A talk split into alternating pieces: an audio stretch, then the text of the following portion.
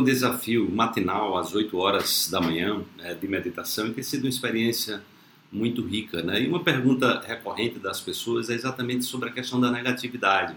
Como é que você lida com a negatividade é, que aflora dentro de você? Né? Baixa autoestima, é, tudo aquilo que você reprimiu, tudo aquilo que você suprimiu na sua vida, que você projetou, é, enfim, é tudo aquilo que te traumatizou, que você sofreu de, por uma situação real ou imaginária, né? é muito comum que o cérebro né, simule isso. Na verdade, os sentimentos né, eles, eles ativam os nossos pensamentos. Então, o sentir, né, ou seja, a experiência emocional vivida, ela está ancorada no nosso corpo e ela tende a, é, o cérebro sobrevivente tende a, a disparar esses circuitos, né, e aí nós terminamos alimentando a negatividade dentro da gente. Então, a melhor estratégia para você evitar se emaranhar, ou seja, se ferir, ficar ali descascando ferida, é usar a técnica do deixa ir, né?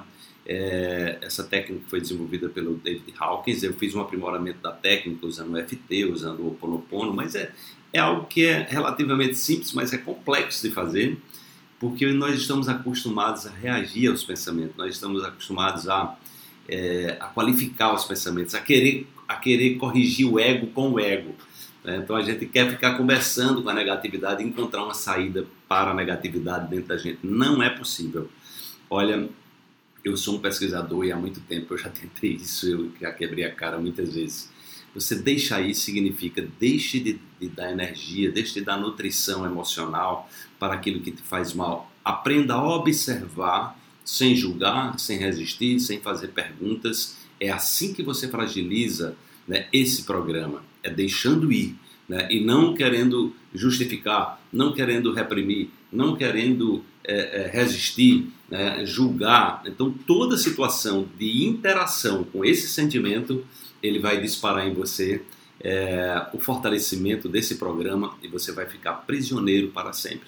Né? Então, é exatamente essa dificuldade que as pessoas têm. Né? Eu falo isso pelas minhas próprias experiências, eu estou ensinando, educando as pessoas nesse sentido nas meditações diárias. Nós temos feito meditações e eu tenho trabalhado exatamente essa questão da autoobservação. Você observa sem resistir, sem julgar, sem qualificar, sem fazer perguntas. Não é fácil, mas esse é o caminho, é o caminho da libertação.